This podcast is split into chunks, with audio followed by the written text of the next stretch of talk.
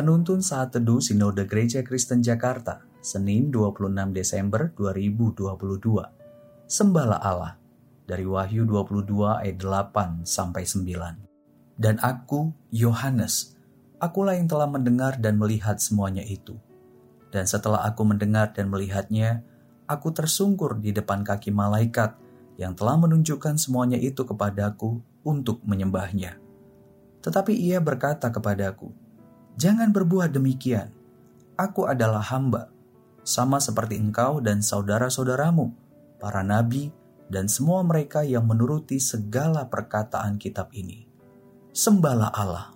Saudara, yang pertama dalam sepuluh perintah Allah adalah, Jangan ada padamu Allah lain di hadapanku. Tuhan Yesus juga menegaskan bahwa perintah pertama dan yang terutama dalam hukum Musa adalah mengasihi Allah dengan segenap hati dan dengan segenap jiwa dan dengan segenap akal budi. Artinya, hanya Allah sebagai pusat penyembahan dalam hidup ini, bukan manusia, malaikat, bahkan dunia ini.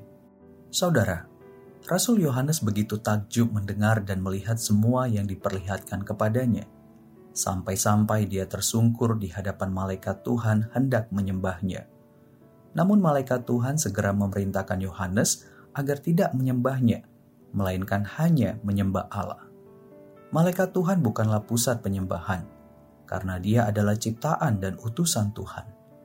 Dalam hal ini, bukan berarti Rasul Yohanes belum mengerti dengan benar kepada siapa seharusnya dia menyembah, melainkan sebagai kekagumannya atas penyingkapan yang disampaikan dan diperlihatkan kepadanya. Penyembahan kepada Allah adalah perhatian utama dalam kitab Wahyu. Semua penyingkapan yang Allah nyatakan kepada Rasul Yohanes bertujuan untuk mengumandangkan kemuliaan Allah yang tiada batas. Setiap orang kudus, tua-tua, malaikat, makhluk, bahkan Rasul Yohanes yang disingkapkan akan kemuliaan Allah tersebut tidak tahan untuk tidak segera tersungkur di hadapan Allah. Dari dalam diri mereka menjadikan Allah sebagai yang pertama dan yang terutama untuk diagungkan. Saudara, siapa yang menjadi pusat penyembahan kita? Jika Allah yang kita sembah di dalam Kristus Yesus, maka kita akan menjadikan Dia sebagai yang pertama dan yang terutama. Kita akan selalu menyembahnya dari dalam hati kita yang dikuasai oleh Roh Tuhan dan menaati kebenaran firman-Nya. Kita akan selalu menyembahnya karena perbuatan-perbuatannya yang ajaib, sempurna, mulia di dalam karya Kristus Yesus yang telah menebus, mengampuni kita dari dalam hati kita selalu merindukan untuk mengenalnya di atas segala-galanya.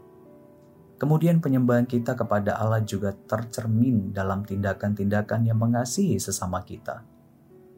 Berita tentang kedatangan Kristus kembali akan mengarahkan pandangan kita untuk selalu menempatkan Allah sebagai yang terutama, termulia di dalam seluruh aspek hidup kita.